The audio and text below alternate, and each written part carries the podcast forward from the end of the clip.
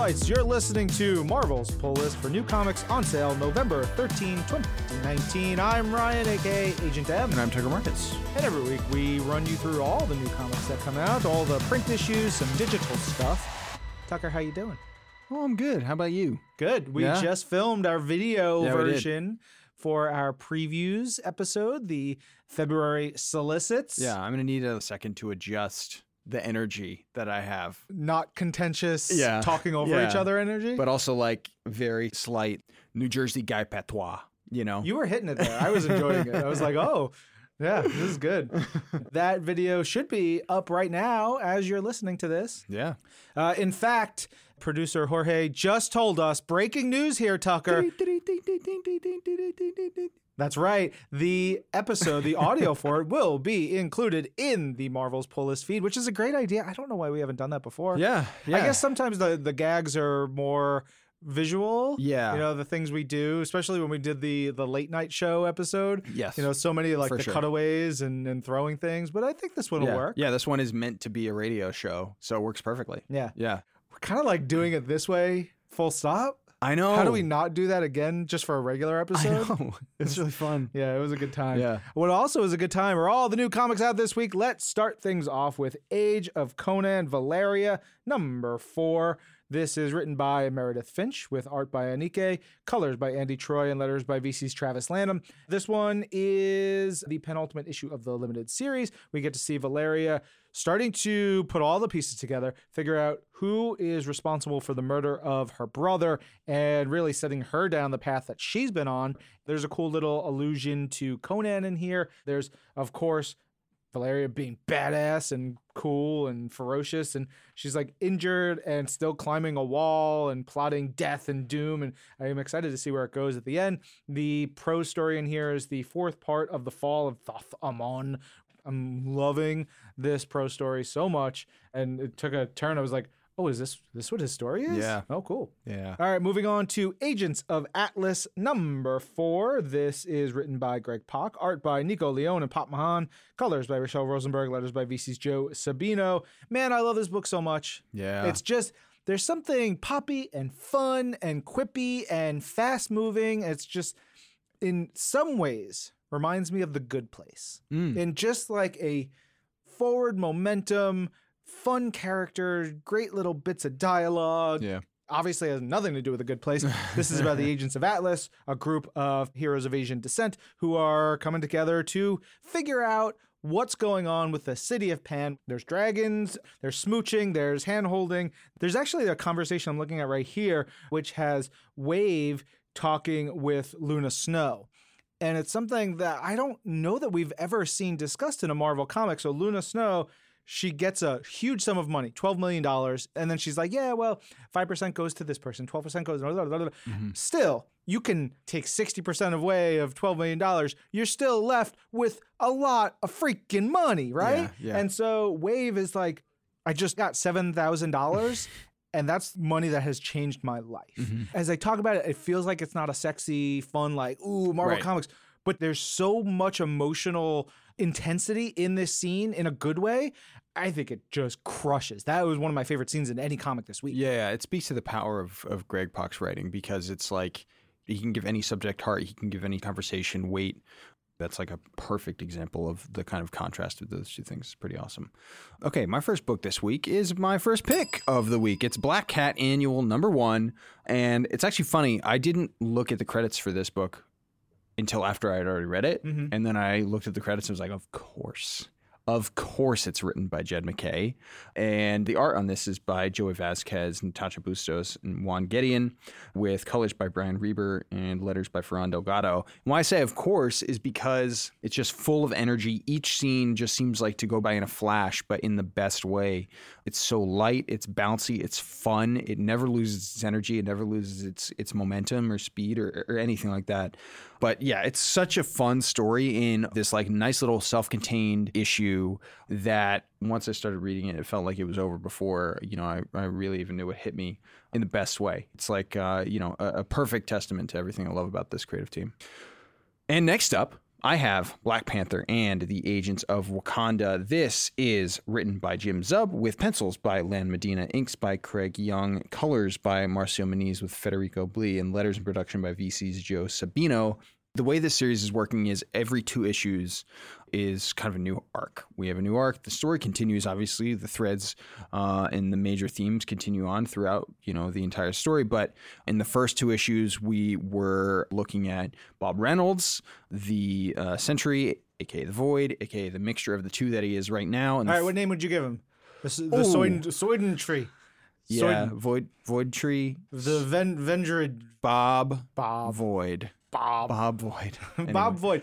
Uh, okay, uh, we're uh, with Black Panther and the Agents of Wakanda now, of course. One of the obstacles that uh, this team is coming up against is the Gardener, which is really cool. And it's a character that I guess we don't get to see that often. Last scene, because I love the Yes. guard. I love the Elders of the Universe. Yes. I have petitioned for the Gardener. I think I convinced Gerry Duggan to put the Gardener in his Guardians of the Galaxy run, which is the last time we saw the Gardener. There you go. Anyway, this issue takes place largely in space, and that's kind of the. I don't want to say too much about what goes on in space, but I will say that this is a really fun, felt like mashup of genres in a bunch of different ways because it feels like there's a bunch of different influences that all weave together really perfectly. The art is awesome, and there's like so much opportunity for different like visual exploration of how different things. There's like a lot of clean lines in there with a bunch of the spaceships and like spacesuits and a bunch of things like that. And then there's a bunch of less clean lines, and that's all I'll say as well. But they're not pulling any punches with this book. That's kind of the great thing about these like little mini arc things that they're doing is because you just immediately get straight into the action. And yeah, I think it, it works perfectly for a team in a story like this. Two things. One, this prominently features Broo, the uh, mutant brood who was a member of Wolverine in the X Men comics, which I love. I want to know is Broo going to go to Krakoa? He's not Yeah. a human mutant, Right. but he is a mutant. Like, will he be able to even go through a gate? That's a question that ran through my head while I was reading this. I need to know. And then, second, that issue features Mockingbird. And if you Yeah. are missing some Mockingbird, this is a book, and she's awesome in it. Okay, next up we have Fallen Angels number one, entering the dawn of X here. This is written by Bryan Hill with art by Szymon Kudranski, colors by Frank D'Armata, and letters by VC's Joe Sabino. This is an interesting one for me, and it feels like a major departure in a lot of ways from the other Dawn of X books. What have we had so far? We have X Men number one. We had X-Force. X Force, Excalibur, Yep. Uh, we've had New Mutants. and New Mutants, right? Yeah. And and then this week we have have Fallen X-Men. Angels and X Men number two. Yeah. It's really interesting to see what the Dawn of X is shaping out to be, and Fallen Angels occupies a, a unique space within that. And I think for me, like the title says a lot because it kind of feels like this book, in certain ways, occupies more of like the liminal space or like some more of the shadows of what's going on with the dawn of x. When light is cast shadows are created. Whoa! That's not a quote. Um, but eh, I, I, I- I don't really know a better way to describe it, which is why I'm describing it so poorly. But like, look, this issue follows Kwannon, who is obviously going on her own journey, you know, in relation to the moniker of Psylocke, which is where we, you know, find her now, and her relationship to obviously not just the rest of mutant kind, but her own past. And there's a really fantastic scene here with Magneto that I really loved. But it is a really interesting and challenging book in kind of the best way for me. That was something that I was super, super excited to see Bryan Hill writing one of these Dawn of X books because I'm such a massive fan of his. Obviously, you are too. Um, Killmonger. Killmonger. You ain't read it yet. You're doing everything wrong. That Read feels like yeah, that feels like one thing where it's like writes Killmonger, boom, all right, you're on the All Star team now. Like you know, welcome to the Dawn of X. Do what you want. Quit everything else. Yeah, yeah. Killmonger's um, the It was that good. But there, there's really, really interesting stuff going on here that ties to everything else going on in Kind. And I think also when I talk about shadows, I talk about the kind of like water that's flowing between the rocks of the of the X side of the universe is like I think a lot of that is down to Szymon Kudranski's art. Szymon Kudranski worked on a ton, if not all, of Matt Rosenberg's Not all. It was Gayu Villanova Yeah. uh, early on, and Yeah. then yeah, Simon. Yeah, yeah. And he brought such a beautiful, brooding, dark, scratchy energy to that. And that is another one of those things. I talked about this last week. That I'm loving to see with the Dawn of X is the how like the platform of House of X and Powers of 10 has been built upon visually because certain books have adopted a style that looks a little bit more like that. Other ones have been departures in their own unique ways. And this one is definitely kind of the same. It's an interesting mixture of that influence plus Szymon Kudranski's clear like noir influence, like these these really deep blacks and the you know from which the color kind of pops off of it. It's really interesting and it's super super cool. I personally didn't have that much knowledge of Kwannon going into this experience, but getting to know her, getting to know her backstory, which is a huge part of her story, and seeing that how that impacts everything now and moving forward is really really interesting. I think this is one of those books to watch because of of all the mystery that still surrounds it even as you read this first issue. It's super super intriguing stuff. Heck yeah. All right, up next is Future Foundation number four. This one is written by Jeremy Whitley, art by Alti Firmansyah, colors by Triona Farrell, and letters by VC's Joe Caramagna. There's a piece in here that I was like, oh, all around the maker. The maker is the big bad of this series right now. And uh, there's a piece right at the end. I was like, okay, things are starting to like pull into place. The the whole molecule man of it all is starting to that that thread being pulled was really cool. There's scrolls, there's rock creatures, there's Dragon Man. Dragon Man, I love me some Dragon Man. There's lots of fun action in here. It's cool to see this team of kids come together, facing off against terrifying villains like people eating creatures and Yeah, some of the action here is really visceral. yeah, Yeah. very much Very so. surprising. Uh, really cool. Next up, we have Guardians of the Galaxy number 11. This is written by Donny Cates with pencils by Cory Smith, inks by Victor Olazaba, colors by David Curiel, and letters by VC's Cory Petit. One of the things that I found in common with a bunch of books this week was, like I just mentioned, like really visceral battles and like action scenes. Because uh, sometimes we get action scenes, and we've seen it in Guardians that are like these giant epic space fights mm-hmm. that feel like they really are like filling up the like nothingness of space with just like so much action and energy and and color.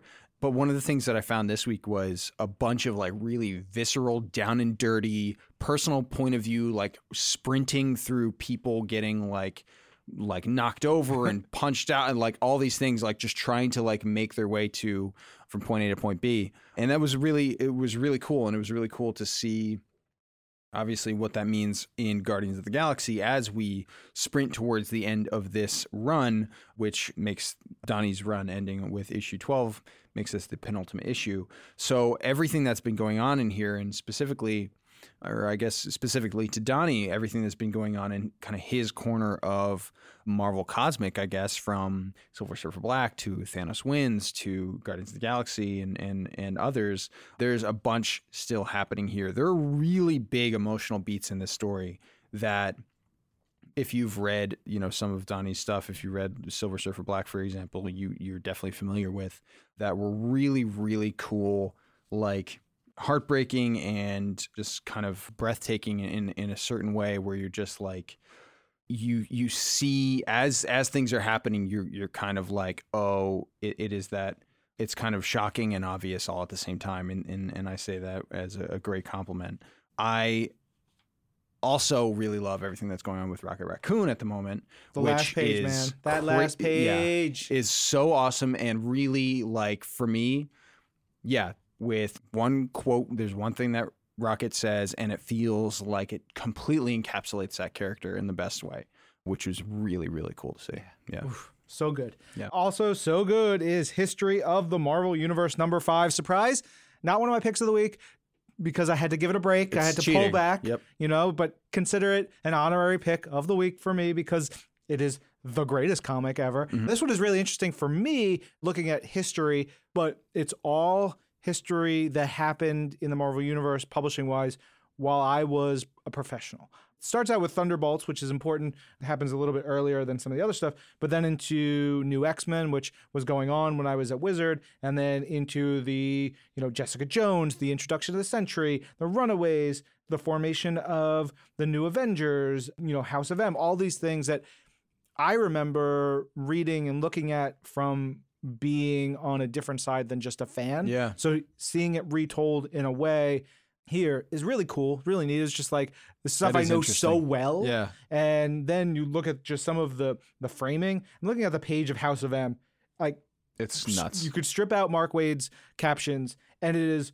the most perfect poster for House of M. If this isn't a cover for a House of M collection, then it should be. Like, it feels like bonkers. Yeah, I I've been in, I've been lucky to be in one or two meetings over the course of my time at Marvel where Joe Quesada has been talking to the comic editors about like here are just some like art tips. Here's some things to look out for. Here's some things to inf- like make your books more Marvel.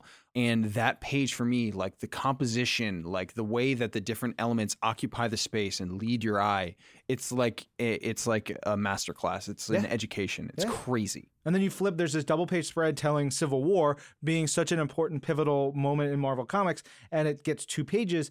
And it's that same thing. It's the the way it is structured, and you have this giant Tony Stark on one side, this giant Captain America on the other, Peter Parker caught in the middle, and then there are two factions, and you get to see all the characters, the way they build everybody up, the little things, and then the color theory that is used to put it all together Right. It is mind blowing. I mean, I think I forgot to talk about the creative team because Oh, I just got so Yeah, excited yeah. about this friggin' book. Yeah. But it is written by Mark Waid, but the pencils and colors by Javier Rodriguez, inks by Alvaro Lopez, and letters by VC's Joe Caramagna. Just consistently every issue astound and delight me. And, and he know like it's not every page doesn't look the same. Every page doesn't have the same color palette. It Yeah. fits with the story. You look at the Avengers versus X Men page, like I remember being here for everything AVX, and it looks like all those books in the that time period, and it's just magnificent. And then plus, you also get the annotations if you want to read all the stories and how it ties in everything. It's just man, it's just spectacular. They are making a large size version of uh, History of the Marvel Universe, which gonna have to. I, if if I don't get that for free, I'm gonna go out and buy that sucker. Now, moving from History of the Marvel Universe to Invaders, which is my second pick of the week. This is Invaders number 11. It's written by Chip Zdarsky with art by Carlos Magno and Butch Guice, colors by Alex Guimares, and letters by VC's Travis Lanham. This is the issue. This is it.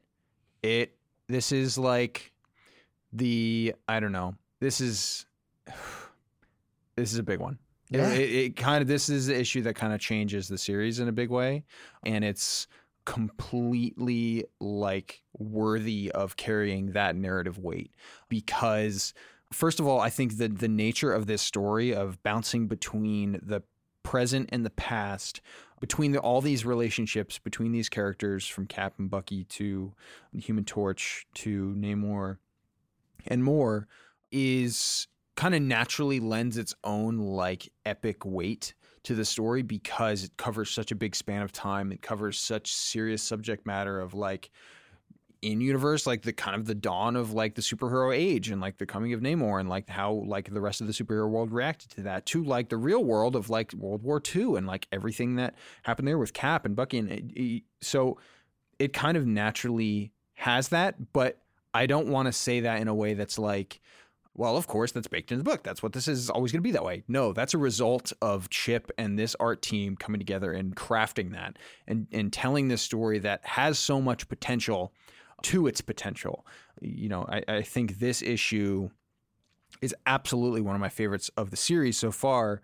And, you know, when we read issue number one of Invaders, I remember being like, whoa, this book has crazy depth. It's so smart.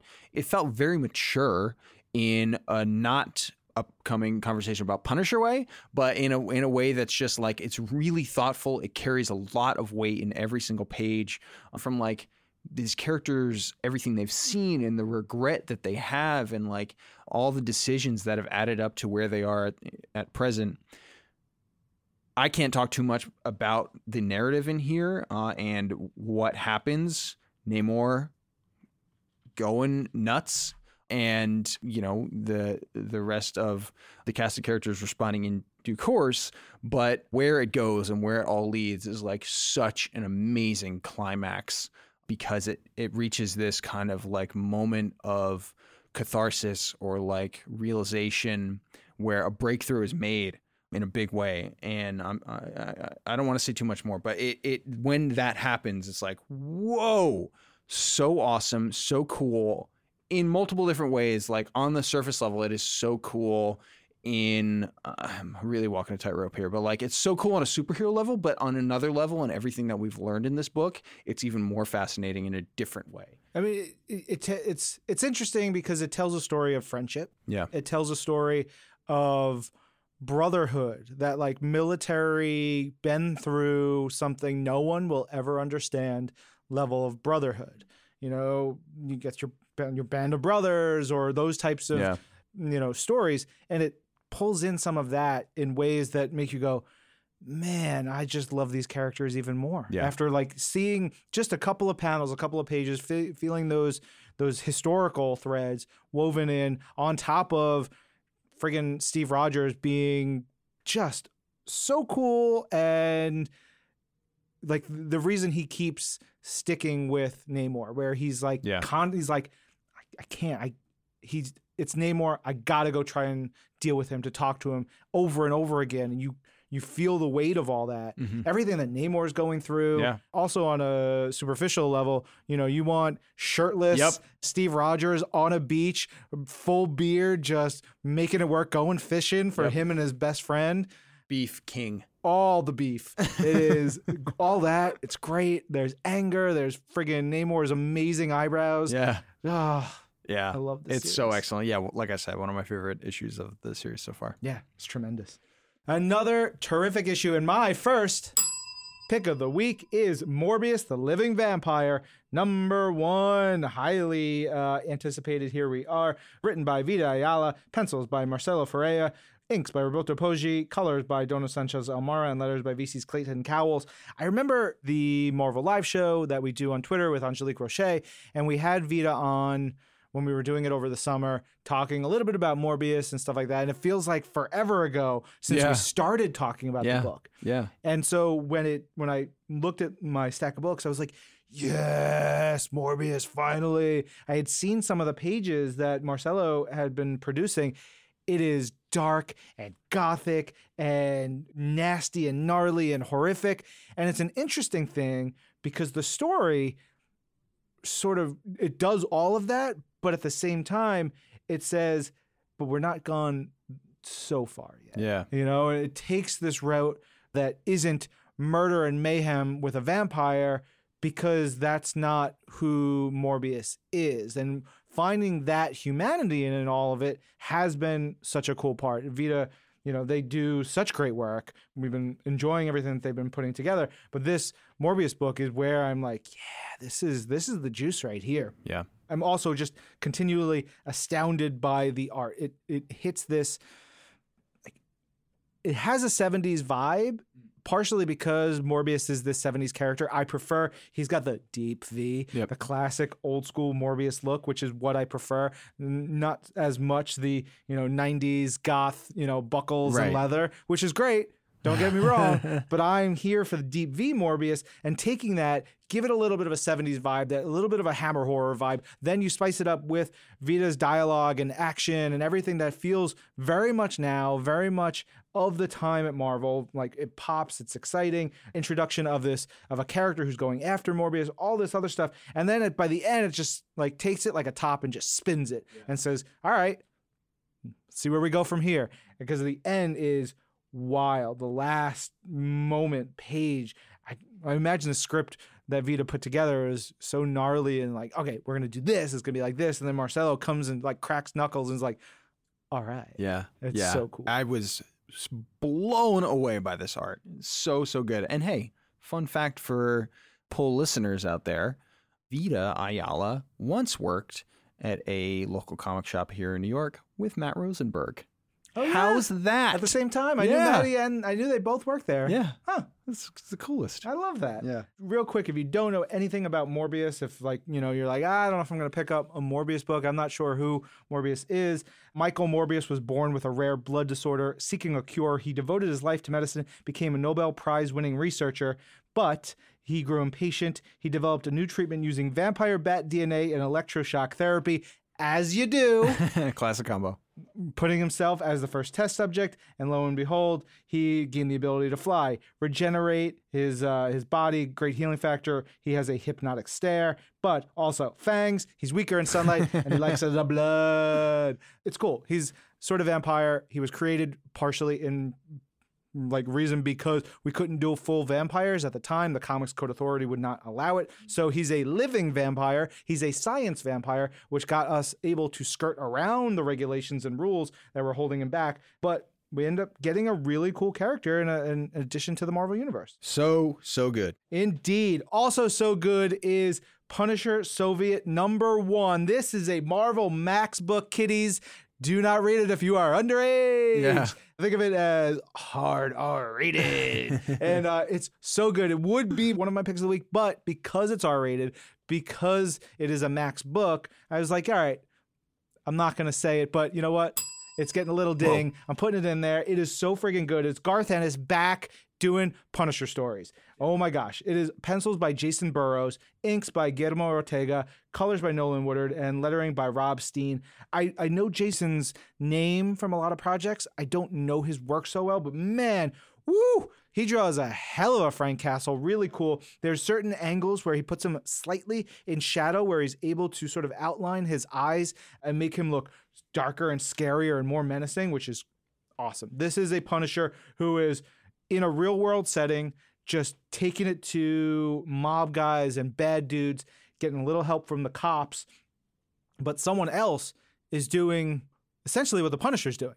And everybody thinks it's the Punisher, but it's not the Punisher. He's like, huh, well, what's going on? And we get to see the story. There's these two paths coming together. If you just like pure Punisher doing his thing, figuring out what's going on, taking it to awful people, and can handle extremely gruesome scenes, this is your book. It's so good.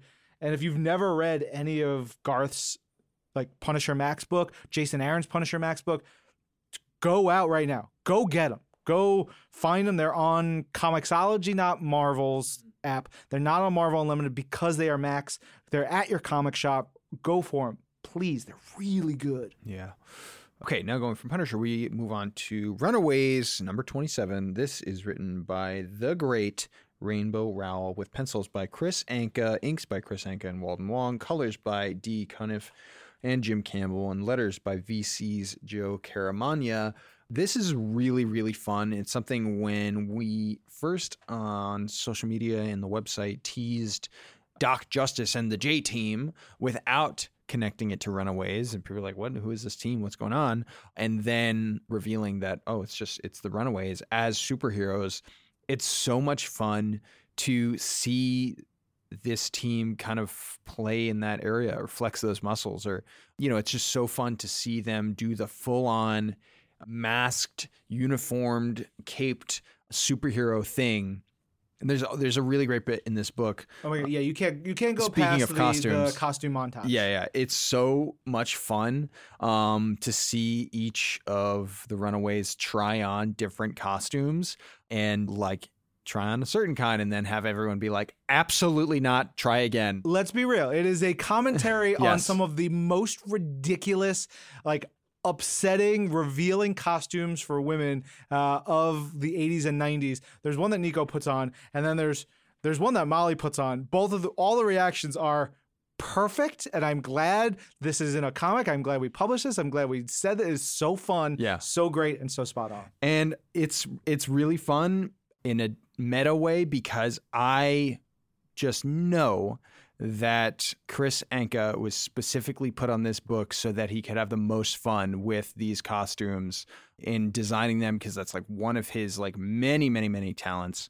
I was thinking of Kris when reading Invaders actually because of his work with Chip Zdarsky on I believe Star Lord. Mm-hmm. Oh yeah, a lot of shirtless Peter Quill Yeah. up in there. Exactly. Oh, yeah. Um, speaking of Beef Kings, thinking a ton about his work and now seeing like all the that was one of the things that he brought so amazingly and and and uh, has been carried on beautifully throughout this entire run.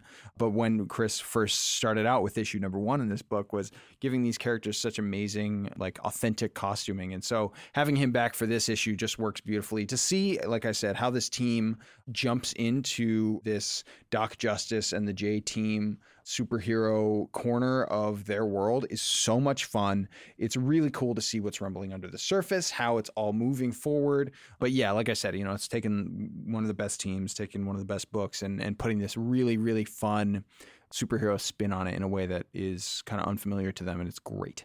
Okay, next up we have Savage Sword of Conan, number 11, and this is written by Roy Thomas, uh, hello, uh, with pencils by Alan Davis. Hello again.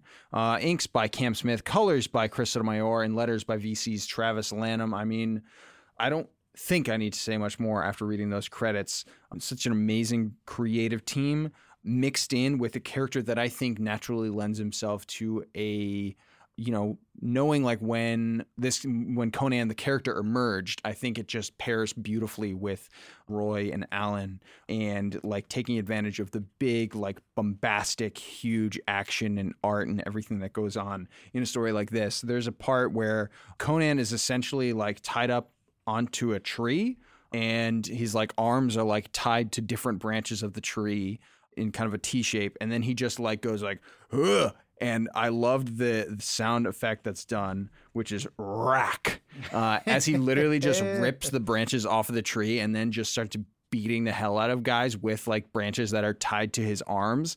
It is like the most Conan the Barbarian thing ever and fits beautifully in a Savage Swords story like this. As we continue on and journey down certain pathways, journey down into certain tunnels and caves with Conan and the sporting cast that is alongside him at the moment, it is another one of these kind of great like analysis of like the relentlessness of this character, which is what makes him so much fun. Real quick, Roy Thomas, over 150 issues of Conan written, you know, like 115 consecutive, and then another 40 or so over the year. Like after that, there's few people who know Conan yeah. like he does. Yeah, it's it's you know it's it's fascinating. It's great. It's like a a gift that we get to have him do a new story. Yeah, it's one of those things where I was thinking like at some point in the interceding years, he must have thought, oh, it would be awesome to have Conan tied up to a tree, and then he just rips the tree apart with his sheer force of will and strength. I'd like and... to imagine he's like cooking eggs. He's like, huh, yeah, put that away for one day. That day has come. Yeah.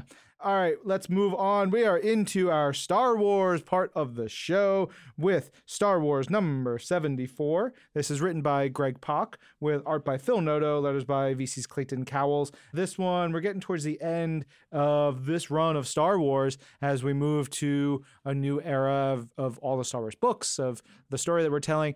And there's a moment in here of C3PO interacting with the rest of the crew. He's in this mission with Chewbacca, helping these rock people, uh, and he's like having to do a little bit of like improvisation, which is just so much fun. And you know, all the stories are starting to come together. You got Luke doing his little bit of Jedi training, quote unquote, uh, on you know over here. You've got Leia and Han over over there working on some spy stuff, and then you've got 3PO and Chewie on this rock planet. And it gets to a point where like oh man, oh man, oh man, oh man, oh man. Like the end is just ramped up, ramped up, ramped up.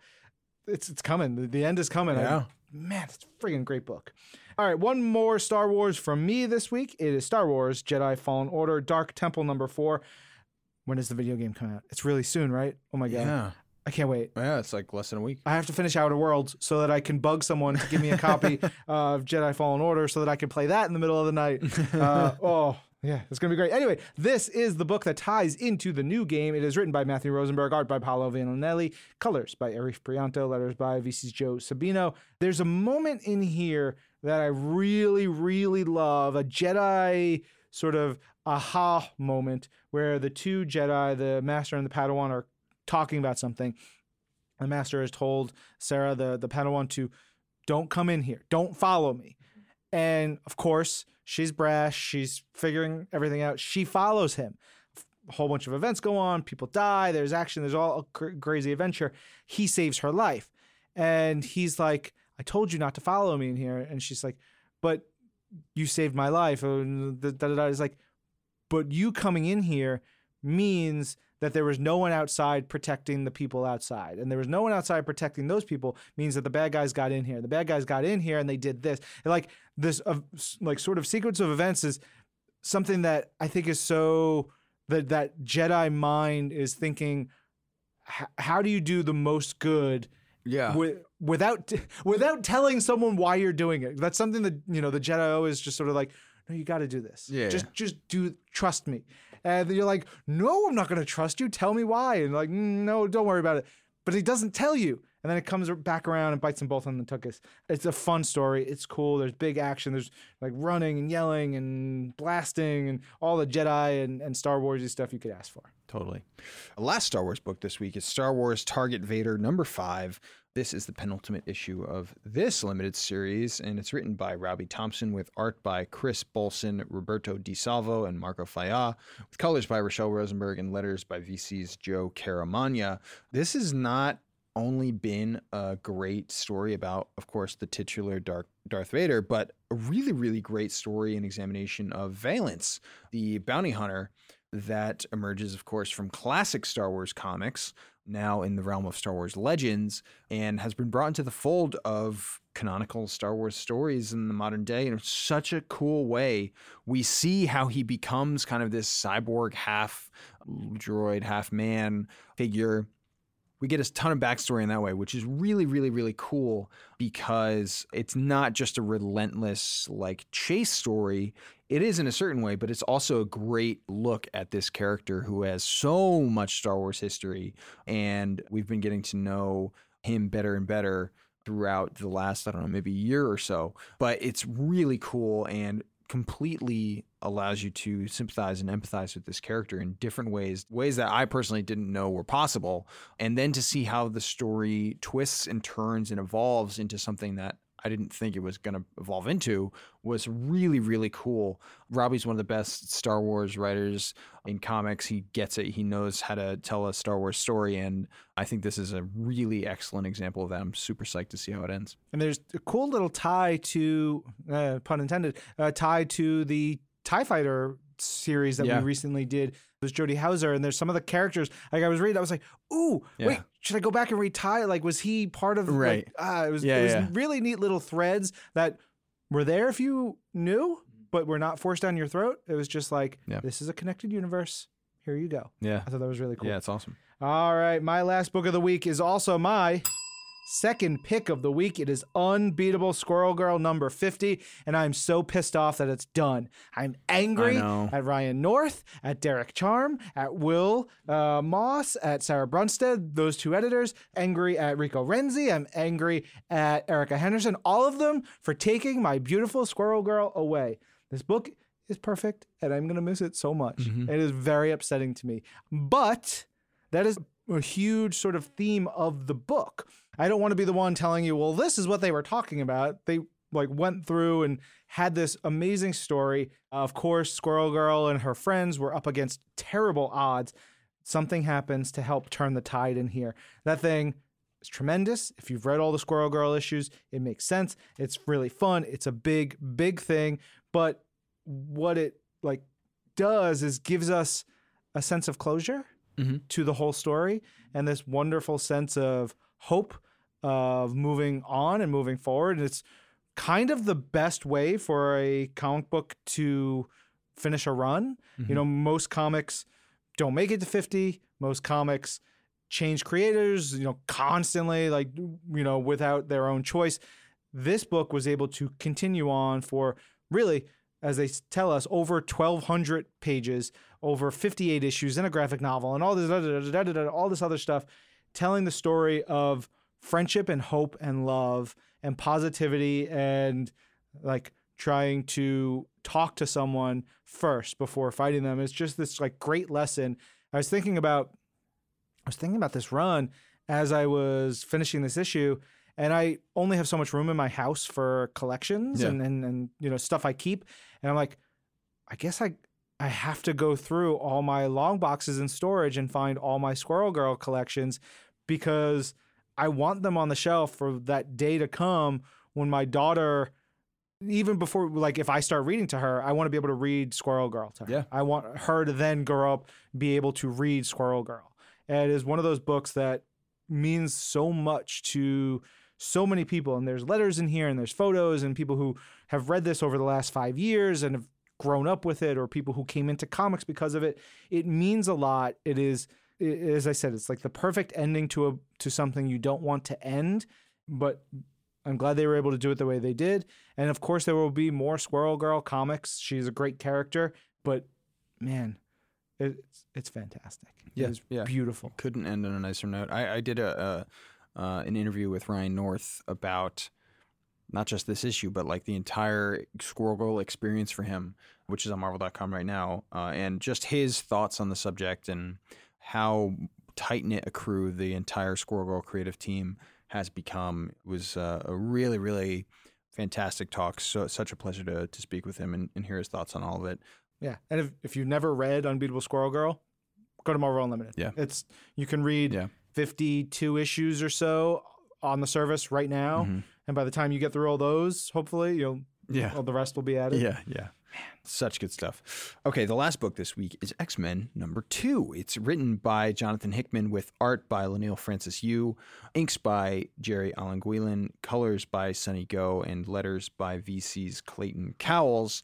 As has been said about X Men, each issue, Cyclops takes a different crew of heroes across the Marvel Universe, across Earth, across wherever they need to go to do some superhero business. That's the idea of this book. That's what's going down. This issue, we have Cyclops, we have Young Cable, and we have Prestige. It's really cool in such a great character way to see the different ways that, like, essentially Cyclops' kids, through very wild, timey-wimey, crazy Marvel Universe business, like to see how they interact with him is just so interesting and so cool. And I think reveals a lot about them as characters, reveals a lot about their histories, about the relationship between them and Cyclops, the relationship with the rest of the X Men. It's really, really interesting stuff. This issue, as I have said maybe two or three times ever before, and it's a very high compliment in my mind, is kind of reminded me a little bit of the movie Annihilation, which is to say that there is a kind of a, a technicolor neon like biological strangeness about it. There's something unsettling going on. There's something really different that they're encountering. And not just that in terms of like the setting and the animals the flora the fauna that this trio encounters in this issue but they run into a certain figure a, a a someone, I'll say. and it is just the definition of chilling, unsettling, unbelievable art by this creative team. It's written in a way that is, of course, on its own, really, really unique and, like I said, unsettling. But the way it's visualized is crazy. And I feel like this is the exact kind of nightmare stuff that is the kind of thing it's like you like wake up in the middle of the night and is standing in your friggin' bedroom corner and your life is never the same. It is just realized so so beautifully in the most horrific way and to to follow a bunch of different threads of what's going on here, not just what's going on with Cyclops, but or this individual action adventure, but the threads of what's going on in relation to the rest of the Marvel universe, in relation to the rest of the Dawn of X books, and then to follow this certain someone in this issue and how that ties into the rest of it is a big wow moment. There's nothing I can say that people haven't already said about Dawn of X, about X Men, about how incredible it is, about the mutant mastermind, Jonathan Hickman. But this is another excellent entry into this major, major landmark moment for the mutants. Heck yeah. Yeah. Okay, that's what we have for individual issues on sale this week. For collections on sale, we have Adventures of the X Men Rites of Passage, Amazing Spider Man, Masterworks Volume 21, Savage Avengers Volume 1, City of Sickles, Star Wars Age of Resistance Heroes, X Factor Epic Collection, X Animations, X Men Milestones, Fatal Attractions. On Marvel Unlimited, I wanted to point out Friendly Neighborhood Spider Man number six. That is the Spider Bite issue. Oh, yeah. It's a single issue, done in one story. read it. Just read it. Yeah. Just go right now and read Yeah. it. Also, Star Wars: Age of Rebellion, Boba Fett, which is great. Boba Fett. Boba Fett. Boba Fett. And uh, on the backlist stuff that we've added in, some issues of Power Man and Iron Fist 90 through 107. A bunch of these, most of them were written by Kurt Busiek. There's some Denys Cowan art in there, some Ernie Chan art, and there's some very young Mike Mignola inks Wow. over Ernie Chan's art in there, which is super cool. Check that out. That's like 1983, 1984. He's little baby Mike Mignola. uh, soon he would be go on to be friggin' Mike Mignola, y'all. yeah, that's awesome. That's really cool. Uh, of course, we'll have all the list of everything that was out this week on themarvel.com. And uh, I think that about wraps it up, Tucker. Yeah. All righty. This episode of Marvel's Pull List was produced by MR Daniel with help from Jorge Estrada. Our development manager is Lauren Weiner, and Jill DeBoff is our director of audio. I'm Ryan. And I'm Tucker. This is Marvel. Your universe.